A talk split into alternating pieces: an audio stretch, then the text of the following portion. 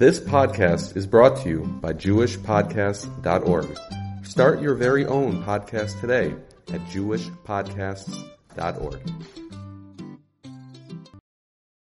Okay, guys, Parshas Vayakhel. Perek Lamed Hei Pasuk Daled. Vayomer Moshe al kol Adas Bnei Israel lemor. Moshe Rabbeinu spoke to all of the Adas Bnei Israel, to all the people of Bnei Israel, saying, "Ze hadavar asher tzivah Hashem lemor." This is the matter that HaKadosh Baruch Hu commanded, saying the following.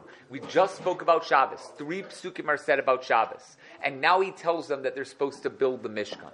The word lemor appears not once but twice, two times. It used the word lemor, and two times it says saying, as if this is what you're supposed to say.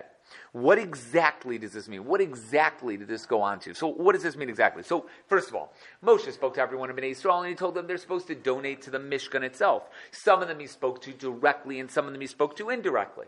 Everyone, though, was invited to donate to the Mishkan, including women and children. Everyone should be invited here. How do we know the women and children gave? We know that the women gave, because later on in the parsha it says, Hanashim al Hanashim. The men came together with the women, so we know that women gave. How do we know children gave? Sapnath Paneach says there were children that donated, people under the age of thirteen, kids under the age of thirteen that donated to the Mishkan. Avos Rabbi Nassim learns it out from the pasuk Vayakale ha'am mehavi, that the people stopped bringing in Perak Aleph, that there were people, even younger children, who gave whatever they could, that they wanted to give something, so they brought to the Mishkan itself. But that word lemor, twice in the pasuk, to say over to other people, is really strange. Typically a lemor is, Vaydaber Hashem o Moshe lemor. Hashem spoke to Moshe so that he should tell it over to other people. What are they supposed to tell over to other people? What is this? Moshe said to Bnei Yisrael, lemor. That Bnei Yisrael should say it to other people? And over here, Zadavar Shir Siv Hashem lemor. Then what? What is this command that he's trying to tell them? So there are ten answers that I saw to this question. We'll be able to go through some of them today. Rashi answers that Moshe was telling everyone that HaKadosh Baruch Hu had commanded him to tell them what they had to do. It's me that I was commanded to tell everyone else what it's supposed to be. So the lemor is not that Bnei Yisrael should tell other people, it's that I have to be involved in telling you. It's a command straight to me, through to you. It's as if the mitzvah is on them to do, not on me. That Moshe Rabbeinu was not given this opportunity, this mitzvah, to donate to the Mishkan. The mitzvah was not given to him. It was given over to everybody else, but not to him himself.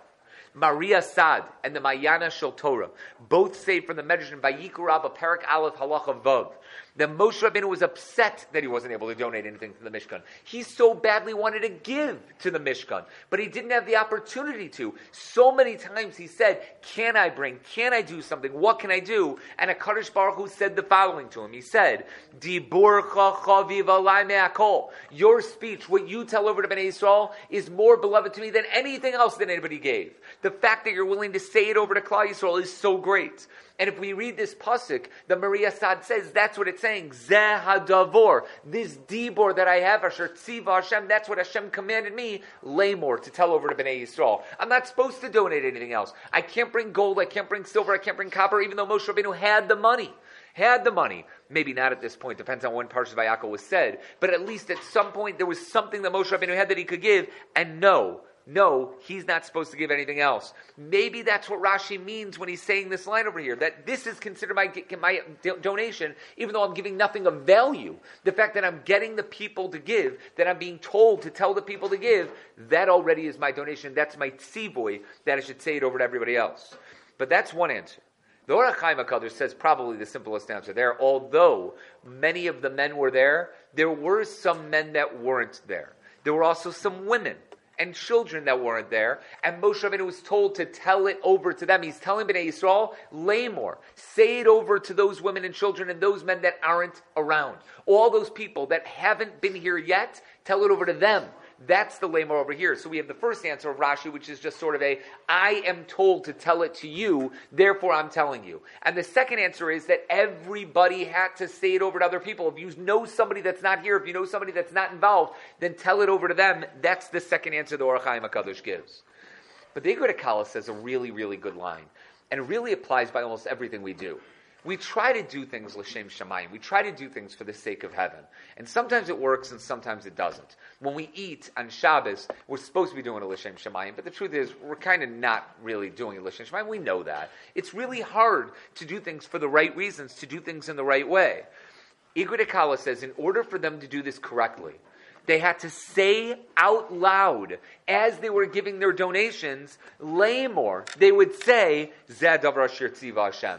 That way no other thoughts would enter their minds. While they were doing it, they had to say, this is what I'm supposed to do. Here's the donation I'm supposed to give. I'm doing this because the HaKadosh Baruch Hu told me to do this. So Moshe Rabbeinu was telling them, Kol Adas Bnei Israel, Lamor, Bnei Yisrael, I want you to say out loud the following. When you're giving your donation, take your gold, take your silver, take your copper, hand it over and say, Zeh davar asher tziva Hashem. This is the matter that HaKadosh Baruch Hu has commanded us to do. And that, says the Igra D'Kallah, was an issue that he saw among the people. Were they giving? They were giving. Were they donating? They were donating. But were they donating for the right reasons? Were they doing it l'shem shamayim? Were they thinking about God when they were giving it? Or were they thinking of possibly the ability, like, oh wow, I could give something and it could become the Aron Kodesh. I could give something and it could become the Menorah. What were they thinking as they were giving it? And the answer is, says Moshe Rabbeinu, say these words and then you won't have that problem. That issue won't come into play. That's what the, the, the, the Igra D'Kallah says.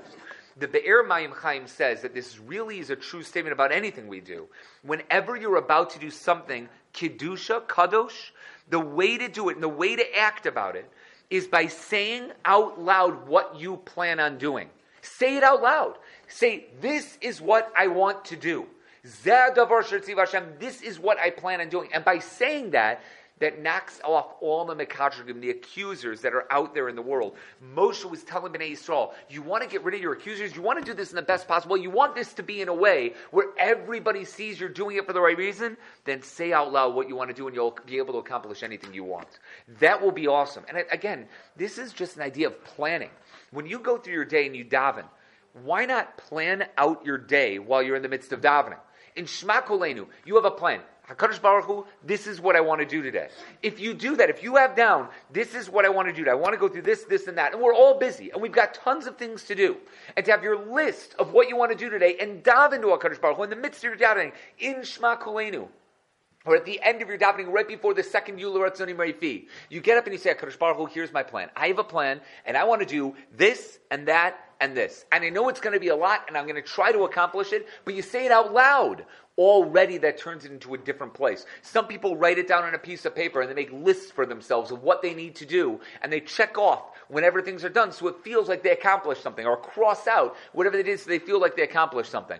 That's awesome. But saying it out loud turns it into a reality. That makes it into something heavier, something more special, because it's something that you're actually doing right there in front of you. And that's the suggestion of the Be'er Mayim Chaim to get yourself involved. Rav Moshe Feinstein answers that the reason why it says the word Lamor is because it was a very specific tzivoy that Bnei Yisrael would do it on, uh, uh, based on the command and not just on their own. We know, Gadol hametzuva ve'oiseh. Greater is someone who's commanded to do something, mimi she'eina mitzuvos, someone who's not commanded to do something. And there's a bunch of reasons given. For example, a person getting up for shacharis and davening, because I'm commanded to do so, and to daven in the morning, even though there's a non-Jew that does the exact same thing. But the non-Jew's not commanded to daven. I'm commanded to daven, even if he's davening to Hashem. I'm commanded to daven. That means I have a Yetzer Hara. I have a Yetzer Hara trying to knock me down and say, don't daven. I have an idea of what I'm supposed to do that tzivoy might make it a little bit harder for me than someone who doesn't have the tzivoy. I have that problem. He doesn't have that problem. A gadol hametzuva va'oiseh. It's greater somebody who's commanded to do something than someone who is not. She'eino mitzuva va'oiseh. Therefore, this is a great thing for Klal Yisrael. They're told about a specific mitzvah, a specific mitzvah that they would allow themselves to give donations. If it was just Moshe going up and saying, hey, anybody want to give? And people give, that's one thing. But that's Eino Mitzvah V'Oseh. This is a command. Zeh davar asher tziva Hashem, Lamor. This is the command telling you guys, guess what? You get a mitzvah for this. And therefore it might be a little bit harder to donate because you all have the Yetzer Hara, but you'll be rewarded even greater. If you do this, you get an even greater reward. That's the concept of what that tzivoy is, commanding them to do something, to give them the schus of being a mitzuva va'osa. That's answer number four. Answer number five, Rav Moshe says the lamor is a really big one. You know, we think all the time that what we do doesn't really matter. Because, like, there are Gedolim out there in the world. And, like, if I can do something and Rav Chaim Kanievsky could do something, isn't it better if Rav Chaim does it instead of me? In fact, when it comes to Hasidim, many of them will prefer that their Rebbe gets the opportunity to do the mitzvah. Yeah, I could do Shiloh HaKan. But why don't I invite my Rebbe to do it instead of me so that the Rebbe could do it? Because the Rebbe will do the mitzvah better than I'll ever be able to do it. So why should I take this mitzvah and use it myself, right, when the Rebbe can get it? And that is, it, it's unbelievable, people that are willing to give up a mitzvah to give it over to someone else because they think the other person is able to do it better. There were people who said here, we're not donating to the Mishkan. Me? Me? Giving to the Mishkan? If I take out my wallet and I put it down on the table and I take out the money and I put it there, what does that mean? Who am I that I get to donate to the Mishkan? But if I give my money to Moshe, and I have Moshe donate the money. If I do that and I give it over to him and he gives it instead of me, wouldn't that be greater? Any donation given by Moshe Rabbeinu is going to be with the right kavanos, the right intentions. There's going to be the right thought process behind it. That's going to be awesome. If I do it in such a way, wouldn't that be more awesome? Wouldn't that be greater? So there were many people in Kli Yisrael, says Rav Moshe Feinstein, who said they were just willing to give their money over to Moshe Rabbeinu, not give it straight to the Mishkan. Give it to mo- money to Moshe, donate it to him, and say, Moshe, whatever you want to do with it, go ahead and do with it. And Moshe will give it to the Mishkan, and that way everything will be donated in the proper fashion. To that, HaKadosh Baruch Hu told Kli Yisrael, Lamor. He said, Lamor, I want you to know it's your mitzvah, not Moshe's. It's your mitzvah to do. Why? Maybe because the Egel Azov. And this was needed, necessary for a kapara, for everything to do with the Egel Azov itself. But really the truth is, is that even though Gedolim can do mitzvahs greater than us, that doesn't mean we shouldn't be doing it ourselves. We have the opportunity to do a mitzvah in a different way than a Gadol can. A Gadol is convinced that this is the right thing. And we... I don't want to say we're not convinced. We don't have that same amount of bitachon and amuna, but we have an ability. We have a bigger Yetzer Hara. Maybe we won't give. Maybe we won't do something. When we push ourselves and we do it ourselves, maybe the level that we're on allows it to be even stronger, even greater. Maybe that's what happens over here. And in that way, it could be it's even better, says Moshe Feinstein, for a person himself to give it. That's why it's less, the lesson that we learn over here. I don't care how lowly you seem, how it seems like, what am I possibly going to do? You're greater than a gadol in certain things. And you don't know what. Here, this is what Moshe Rabbeinu is told. Go ahead and do this. The Rashba, in his Tshuvas, number five eighty-two, says the following, that it's mutter and it should be done to publicize the names of the donors for anything big, for a shul, for a base medrash, for a yeshiva, that it should be publicized. That instead of doing it anonymously, that we don't know exactly who did this, you should say your name, say who you are, so that people can see that and say, wow, if he did it, I'm going to do it as well. Maybe they'll think to themselves, wow, that guy was awesome. He did something. I really want to be like that person. And therefore, for that reason, announce it, publicize it, say it out loud. He says the reason for this is this week's parsha. Asher tziva Hashem, when you give what Hashem commands you to do, lay more. Say it over to other people. Tell other people what you're doing. And obviously, if a person is working on his kavod, on his honor, and he doesn't want to be known as that guy, and he doesn't want people to think that he's the one donating, et cetera, then obviously you got to take everything as it goes. You don't want to be that guy who's bragging and telling everybody, look what I was able to do. That's if you're working on it, if you yourself were working on it. If you weren't, if you weren't doing that, if that's not your issue at the time, then get it publicized. Let other people see that you donated. If you gave a great amount of money to something that you didn't think you were going to be able to give, that's awesome. That's awesome. Everybody should see that. Everybody should emulate that. So do that, says the Rashba. And if that's true, then over here as well, this is the idea of what it meant to donate to the Mishkan. Everyone should announce what they gave. It should be mentioned. I saw something from an organization here in Chicago. They sent out an email. They mentioned every single person who donated to their to their dinner. It was altogether something like five hundred sixty people that donated to the dinner. And every single person, they put on a list all the way through.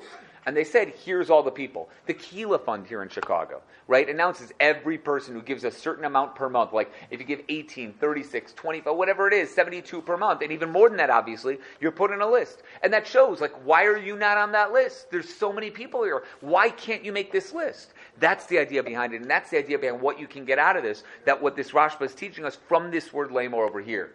Rabbeinu Ephraim says, there are times when you should say something to people, and there are times when you shouldn't. If you know that a person is going to accept your musr, You know that a person, I had an opportunity this week, unbelievable opportunity. A person came to my house, they wanted to speak to me. And I said one hundred percent. And in the middle of the conversation, I knew there was something that this person had to work on. But I didn't want to work it in. It didn't seem like the opportune time. But there was something this person definitely needed to work on. And right in the middle, I saw an opening, just a Pesach, where we started with something and I said, right there. And I brought it in. Now, if I would have brought it up on its own, then it probably would have just been like, Rabbi, don't talk to me about that. That's not something I want to talk about. And I totally get it. It is a hard thing to talk about with people. I know I'm being vague, but it, it's a difficult thing to talk about. And I knew that if I said it in the wrong way, it wasn't going to go well. But if you can get it in there, it worked. It actually worked. It was something that I was able to, to just knock inside there, and all of a sudden, it was able to be heard. If you can say something that the person will be able to listen to, accept, and grow from, then you say it. And if not, it might be better not to say it at all. Might be better not to say anything at all. Says the Rabbeinu Ephraim, that also is learned out from this thing over here, from this pasuk, Asher Tziva Hashem Leimor. He's telling them, say it out loud if you know that this command is going to be taken seriously, the mitzvah is going to be taken seriously. There's a great story, and I've seen it in three different versions. I heard it with the Kedushas Levi. Forgive me if anybody's heard it from anybody else. But the story is the following. The Kedushas Levi once took, he took walks with his gabbai all the time, when every part of the city who he was. It went from one part of the one part of the city to the other. I don't know if this is in Berdichev or somewhere else, but the Kedushas Levi went. One day, he went with this gabbai to the other side of the town, where there were other people there, not as from Jews, as those, I can't say not from yet, because he didn't turn from in the end of the story, so that's okay. But not as from as they were. And the Hasidish side, right, people that weren't that weren't doing the same thing. He's walking there, and the gabbai was wondering, Kedushas Levi doesn't usually go on this side. They came to a certain house. This house was owned by the manager of one of the larger banks in the town. So this banker, the manager of the bank, was a very wealthy guy, and he had a very large house. The Rebbe went right up, knocked on the door. The manager opened up the door, saw that it was the Rebbe, and was shocked. Obviously, he knew who the Rebbe was. It wasn't his Rebbe, but nonetheless, he knew who he was. He pulled the door fully open. He said, Rebbe, please come in. He sat him down on the couch. He offered him food, drink. The Rebbe didn't take anything. He sat down on the couch, and he just sat there. So the guy expectantly sat across from the Rebbe and, and just waited. Silence. Kedushas Levi was silent. So he waited there. Five minutes, ten minutes, fifteen minutes. Now it's more of an awkward silence than it is a silence. And he looked over the gabbai. He said, what's going on? The gabbai said, I have no idea. Absolutely no idea. So finally, after half an hour, the Kedushas Levi nods his head. He says, thank you so much for having me. Gets up and starts walking toward the door. So immediately the wealthy man, you know, the, the, the guy just walks him to the door, gives him his jacket, lets him go, but he can't let it go there. So he starts walking with the Rebbe. Maybe the Rebbe wants me to come with him. So the Rebbe starts walking. He walks behind. He starts going back, all the way back to his house. The Kedushas Levi is about to enter his house, and this guy is walking behind, walking behind, until finally they come to the Kedushas Levi's door. Kedushas Levi is ready to open up the door, and the guy says to him, Rebbe, I'm so sorry. Why did you come to my house? What did you come for? You didn't come to eat, you didn't come to drink. You just sat down on my couch, and that was it. So Rebbe turned to him and said, I did a mitzvah. He said, a mitzvah? What kind of mitzvah did you do? He said, Keshem shemitzvah. Just like there's a mitzvah to tell something to someone when he'll listen to you, it's a mitzvah to not say something when someone won't listen to you. I know you're not going to listen to me, so I didn't tell you anything, and that's my mitzvah. So the guy looked at the Kedushas Levi, incredulous. He just looks at him, and he's just like, how do you know I'm not going to listen to you? So Kedushas Levi says, I know, I know, you're not going to listen to me. He said, but maybe I will. Maybe you should tell me. Kedushas Levi said, no, I'm not I'm not going to tell you. I, I don't want to lose out on this mitzvah. He said, Rebbe, you can't know whether I'm going to or not. Maybe I would. Maybe I'm going to listen. Why don't you just tell me? Kedushas Levi looks at him and says, all right, I'll tell you. There's a lady. She's a widow. It's a Hasidic story, right? You need something like that. She's a widow. She lost her home. The home was foreclosed on, and the bank took a hold. The bank that you're the manager of took a hold of this home. She's going to lose her home. She has a bunch of orphans sitting in the house. She has nowhere to go, right? And I was wondering if you could help. So the manager said, Rebbe, I'm so sorry. I'm not the owner of the bank. I'm only the manager of the bank. I can't help in this. So Rebbe said, I know. That's why I didn't want to tell you. Now, not only did I tell you, but I lost out on the opportunity to do a mitzvah. You didn't listen. So the reverse psychology worked. The guy went back. He paid for the mortgage himself to make sure that she had her home. Ended up working. The story is an amazing story. It's a funny story in how he, how the Rebbe worked his magic there. But the concept is, Kshem Shemitzvah Lishmoa, right? Or lomar, kshu nishma, when a person is going to hear it, kach mitzvah, it is a mitzvah to not say it, and that's learned out from this pasuk as well. You tell it over to the people and you know they'll listen to you to donate. But you don't say it over if you don't know if they're going to donate itself. That's how the Rabbeinu Ephraim learns it. The Doresh David learns another thing over here. The double Lamor says there might have been two commands, and I believe this is number seven that we have so far. The first was for Moshe to command the people to bring their donations to the Mishkan. That was one thing. You got to tell them that. The second command was for the people to urge each other to do it. Not just to tell the people that weren't there, to urge each other. I know you were there, and I know you want to donate. Donate with me. Come with me. Let's go together right now. It's for everybody in Klal Yisrael not only to worry about their own donation, but to help the others do it themselves. Let's go next door. Let's get this guy to do it. Let's go that get that guy to do it. We'll all bring our donations together that everybody helps each other to be able to do it. The first lamor is to tell over to the original people that they should give. The second lamor is to be able to urge others to go with you so that everybody's bringing it together. And that's why the double lashon of, of, of lamor is used over here. According to that, that means everyone here is an oseh. They're bringing their tzedakah. They're doing something. They're bringing their money. And they're also a ma'aseh. They're getting others to do it. They're forcing others to bring their money. They're allowing for other people to do it. And that's the double lashon throughout these psukim, where it seems like there's nisa'o libo and then nadva libo. People that are donating, people that are lifting their hearts, people that are forcing others, and people giving themselves. And it's that. So why here? Why now? Why only by the Mishkan do we have this concept where not only do you do it, but you help others? Tell me, by benching, are you supposed to bench and force the guy who's sitting next to you to bench as well? Supposed to do that? It doesn't say that anywhere. When you say Shema, you're supposed to say Shema and get the other guy to say Shema with you? That doesn't exist by any other mitzvah. Why all of a sudden by the Mishkan, when donating in the Mishkan, you're supposed to do this? Even by tzedakah, you don't do this. If you're sitting there and a mishloach comes by and you give him a dollar, do you have to force the person next to you to give him a dollar? No, of course not. So what's the difference? Why is it that if one guy is bringing to the Mishkan, he's got to force other people to do it? Arvus, a concept of we're all responsible for one another, that starts when you enter Eretz Yisrael. This is not Eretz Yisrael yet. They're in the Midbar. Why is there a chiyuv over here to do such a thing? And the concept is, since the mitzvah of donating to the Mishkan was to be machaper for the Egel, to atone for what they had brought for the Egel Azov, bringing gold to the Egel Azov, it could be that they all had to do it together. But it's more than that. Hashras Shechina, you want the Shechina to rest. And that's what the Mishkan is, right? Mishkan is from the word Shechina. The Mishkan comes from the word Shechina. There is supposed to be this idea of the Shechina coming down to Klal Yisrael, coming together and bringing everyone together. You want the Shechina to be there, you need everyone to do it together.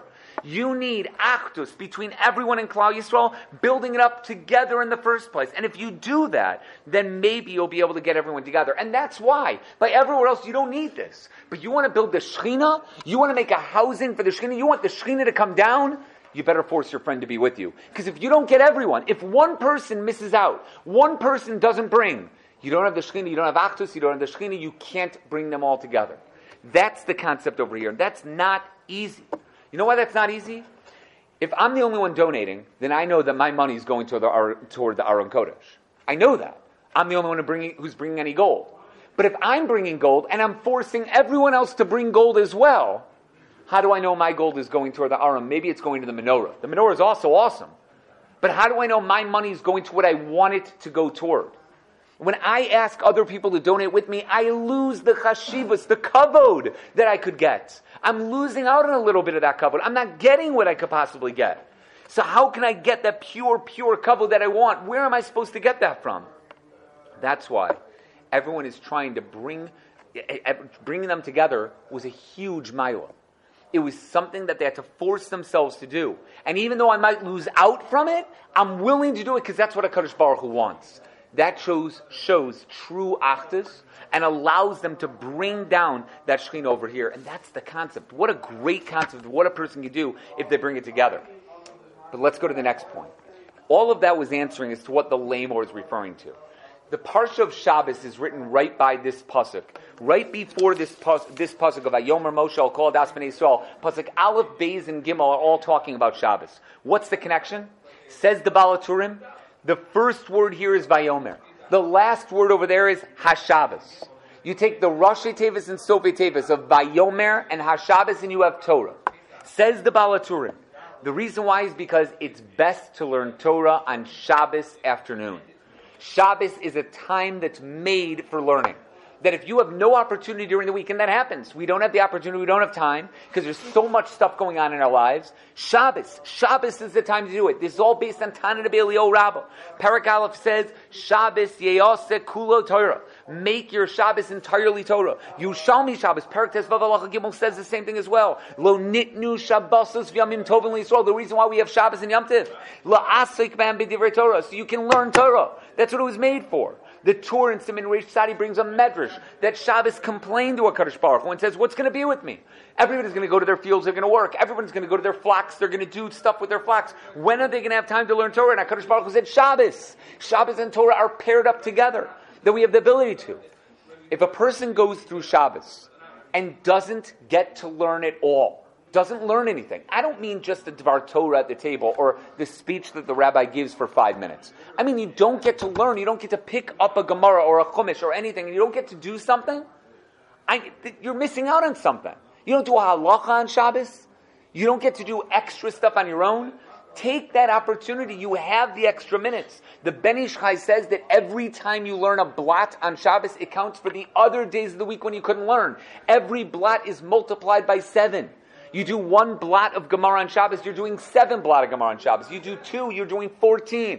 Ex- well, I wouldn't say exponentially. Multiply, keep multiplying by seven all the way through so that every time you could do twenty-eight blot, thirty-five blot, forty-two blot by taking your time and saying, I want to do this. And yeah, the nights are getting shorter, but guess what? You know what happens when the nights get shorter?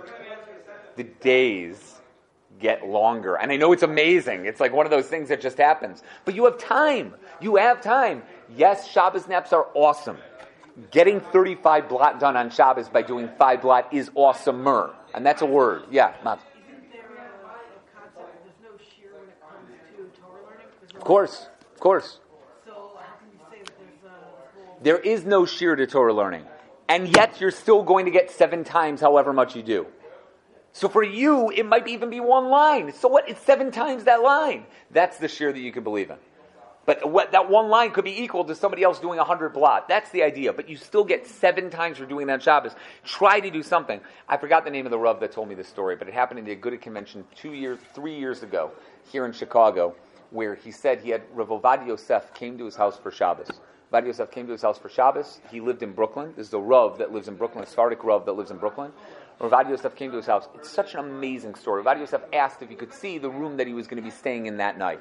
So the Rav brought him up to the third floor. He had a third floor that was entirely a guest room. He brought him up to that floor and he showed it was a large room, one big room that had a bed, that had a table, everything inside there, and a washroom as well. Everything was up on that floor. So Rav Ovadia Yosef looked around, smiled. He said, "This is great. Is there a room? Is there a room that I could sit in that won't disturb, where the light won't disturb my rebbetzin, the Rabbanit? Is there a place that I can go?" So the rabbi looked around, right, and realized, well, there's a closet. So they open up the closet, and the closet is like this big. It's just big enough to fit a pla- you know, one of those plastic chairs, you know, like one of those like Israeli plastic chairs, you know, that fall apart when you sit on them. One of those, and a tiny little bench, a tiny little bench. Ovadia Yosef said, "Yofi." He took his pile of Sfarim, put it all on a little bench, all on one little the bench in there. Right, kept the light on, closed the door, and that was that. Rabbi didn't think anything of it. The next morning, Rav Ovadia Yosef was already out of the house. He went to a vasikin minyan. So the rabbi comes down the stairs. He sees the Rabbanit sitting at the table, the kitchen table, drinking coffee. So he goes up to her and says, "How did you sleep last night?" The Rabbanit said, "Amazing. Thank you so much. My husband spent the entire night in the closet." Rav Ovadia Yosef spent all Shabbos nights learning in a small, cramped closet, no air, no air, no air conditioning, no anything, sitting in a closet with those Sfarim, one after the other, until he went to Vasikin. So the rabbi was in, just, he couldn't believe it. Turned to the Rabbanit and he said, "Why did you do this?" The Rabbanit said, what you, this is what he does every Shabbos. He doesn't want to waste Shabbos sleeping. Well, how could you waste Shabbos sleeping? There's an opportunity to learn. You could do so much more. Why wouldn't you do it? Now, granted, okay, that's why he was Rav Ovadia Yosef Zatzal. That's why he was the Gadol Ador. We don't have to learn all night in a closet that has no air with a little light in it and a little bench and a plastic chair. That we don't need. You can be in a comfortable seat. You can learn another type of book. You can learn something else. But at least take something out to learn something a little bit extra, to do something a little bit more. That's awesome. That's what you're going to learn from that type of a story. That's the idea behind it. There's another Kedushas Levi over here as well as it's Tiferes Yonis, and I'm skipping them right now. The Orachai Mekadr. So Orachai Mekadr says based up, you know what? You can see the Orachai Mekadr inside also. I'm skipping that as well. Go down to the bottom of the page. The Kli Yakar points out in Parshas Matos, there's a major difference between the Nevuah of Moshe Rabbeinu and the Nevuah of every other Navi. You've heard the words Aspaklariyah HaMe'ira. You ever heard those words before? Aspaklariyah HaMe'ira.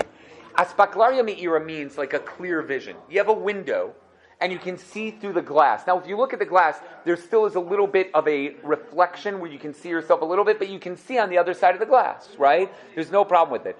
The Nevuah of Moshe Rabbeinu was as if he was talking face to face, panim el panim, peh el peh, with HaKadosh Baruch Hu. And that means it was like a window where he's able to look through and see whatever he needed to get. There were words given to him, not just visions, but words. Every other Navi had a vision that was sort of like a mirror. It was as if it was a mirrored image where they were looking at the mirror and it showed them as if they were looking at themselves, and they could see visions, they could see pictures, they saw something which they had to translate and turn into something and make it into a, into a nevuah. But it was something that they had to see and then translate and take in for themselves. According to this Kli Yakar, the Kli Yakar says there's Aspaklariyah HaMe'ira, which is clarity, Moshe Rabbeinu, Aspaklariyah She'ena Me'ira. And that's the difference. How do you define those? Says Rashi in Parshas Matos. The other Nevi'im, they were able to say, Ko amar Hashem. Ko amar Hashem is, so says God. How do I know? I saw a vision, I translated it, here's what I think HaKadosh Baruch Hu was saying. Ko amar Hashem, so says HaKadosh Baruch Hu. Moshe Rabbeinu said, Zeh ha'davor asher tziva Hashem. Everything he saw from HaKadosh Baruch Hu was so clear, it was Zeh. He could point to it like we do, Zos haTorah asher sa Moshe.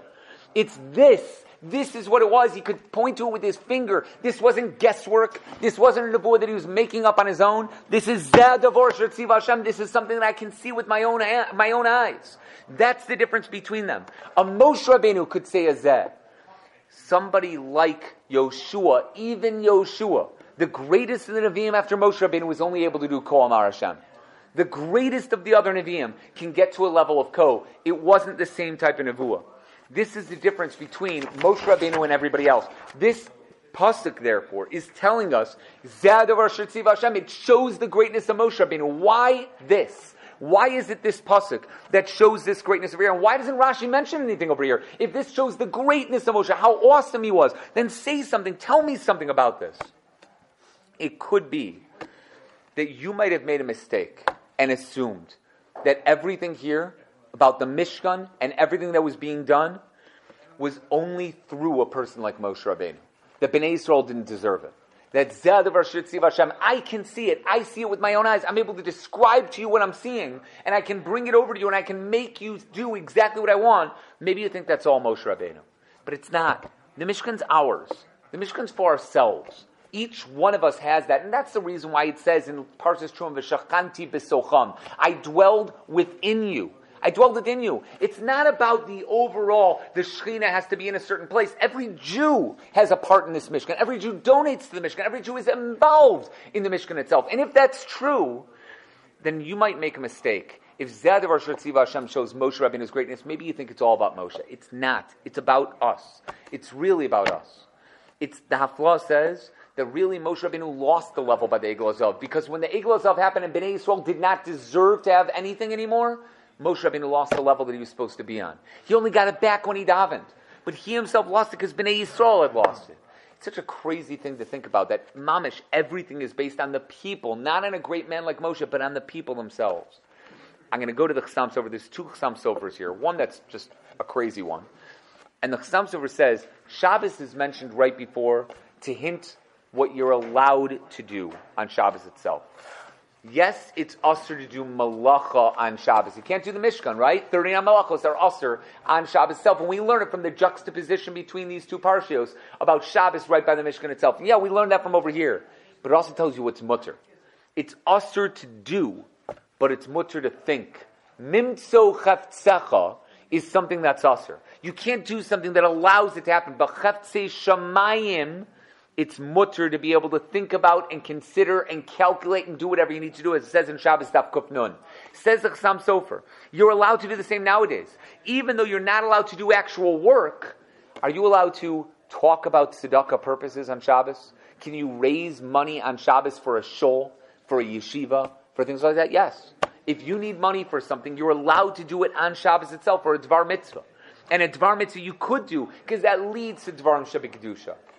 See, even though it seems like these psukim are trying to tell you something that's usher, don't do the thirty-nine malachos on Shabbos, and that's why they're connected. It also tells you what you are allowed to do. Although you're not allowed to do thirty-nine malachos on Shabbos, you could talk about this on Shabbos. You could talk about building the Mishkan on Shabbos and what you need, and the different measurements, and why those measurements are there. That you could do, and that's an important point. That you're allowed to do on Shabbos. And if you can think of a mitzvah, something you have, okay, we can't all learn all Shabbos long, but to at least consider other things that are awesomeness, things about that HaKadosh Baruch Hu has done that we're able to do, things that involve Kiddush on Shabbos, that's a great thing to speak about. We'll stop at that, guys. What we talked about today was, simply put, the ten answers as to what it means by the word lamor. Why write the word lamor over here? We went into the Baal Aturim, how to learn on Shabbos, that line over there. We said over two stories, one from the Dorish David as well. Well, not from the Dorish David, but from the based on the Rabbeinu Ephraim, as well as the story of Rav Ovadia Yosef. We went through the Kli Yakar, the difference between the two types of Nevuah, Ko amar Hashem and Zeh Devar Sher Tziva Hashem, and the Chassam Sofer of what we are allowed to do on Shabbos itself. Have a great Shabbos, everyone.